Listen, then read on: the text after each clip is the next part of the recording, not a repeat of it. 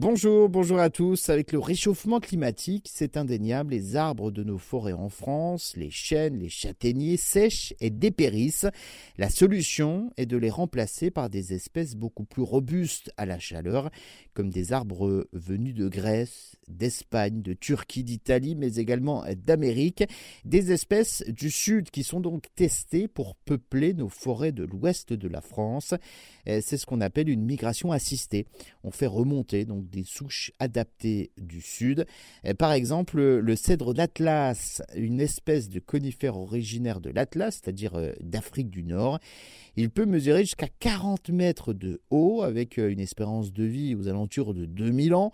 C'est rustique, il s'adapte bien donc euh, aux zones non humides avec des températures pouvant descendre jusqu'à moins 25 degrés. Le séquoia peut atteindre lui 80 mètres de haut en moyenne, un tronc de 10 mètres de large et il est originaire de la Sierra Nevada en Californie et peut vivre plusieurs milliers d'années.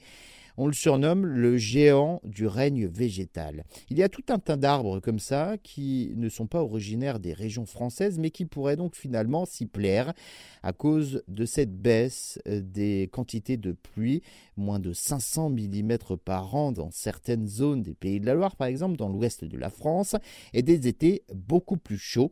c'est une opération baptisée Îlots d'avenir, lancée par l'ONF, l'Office national des forêts.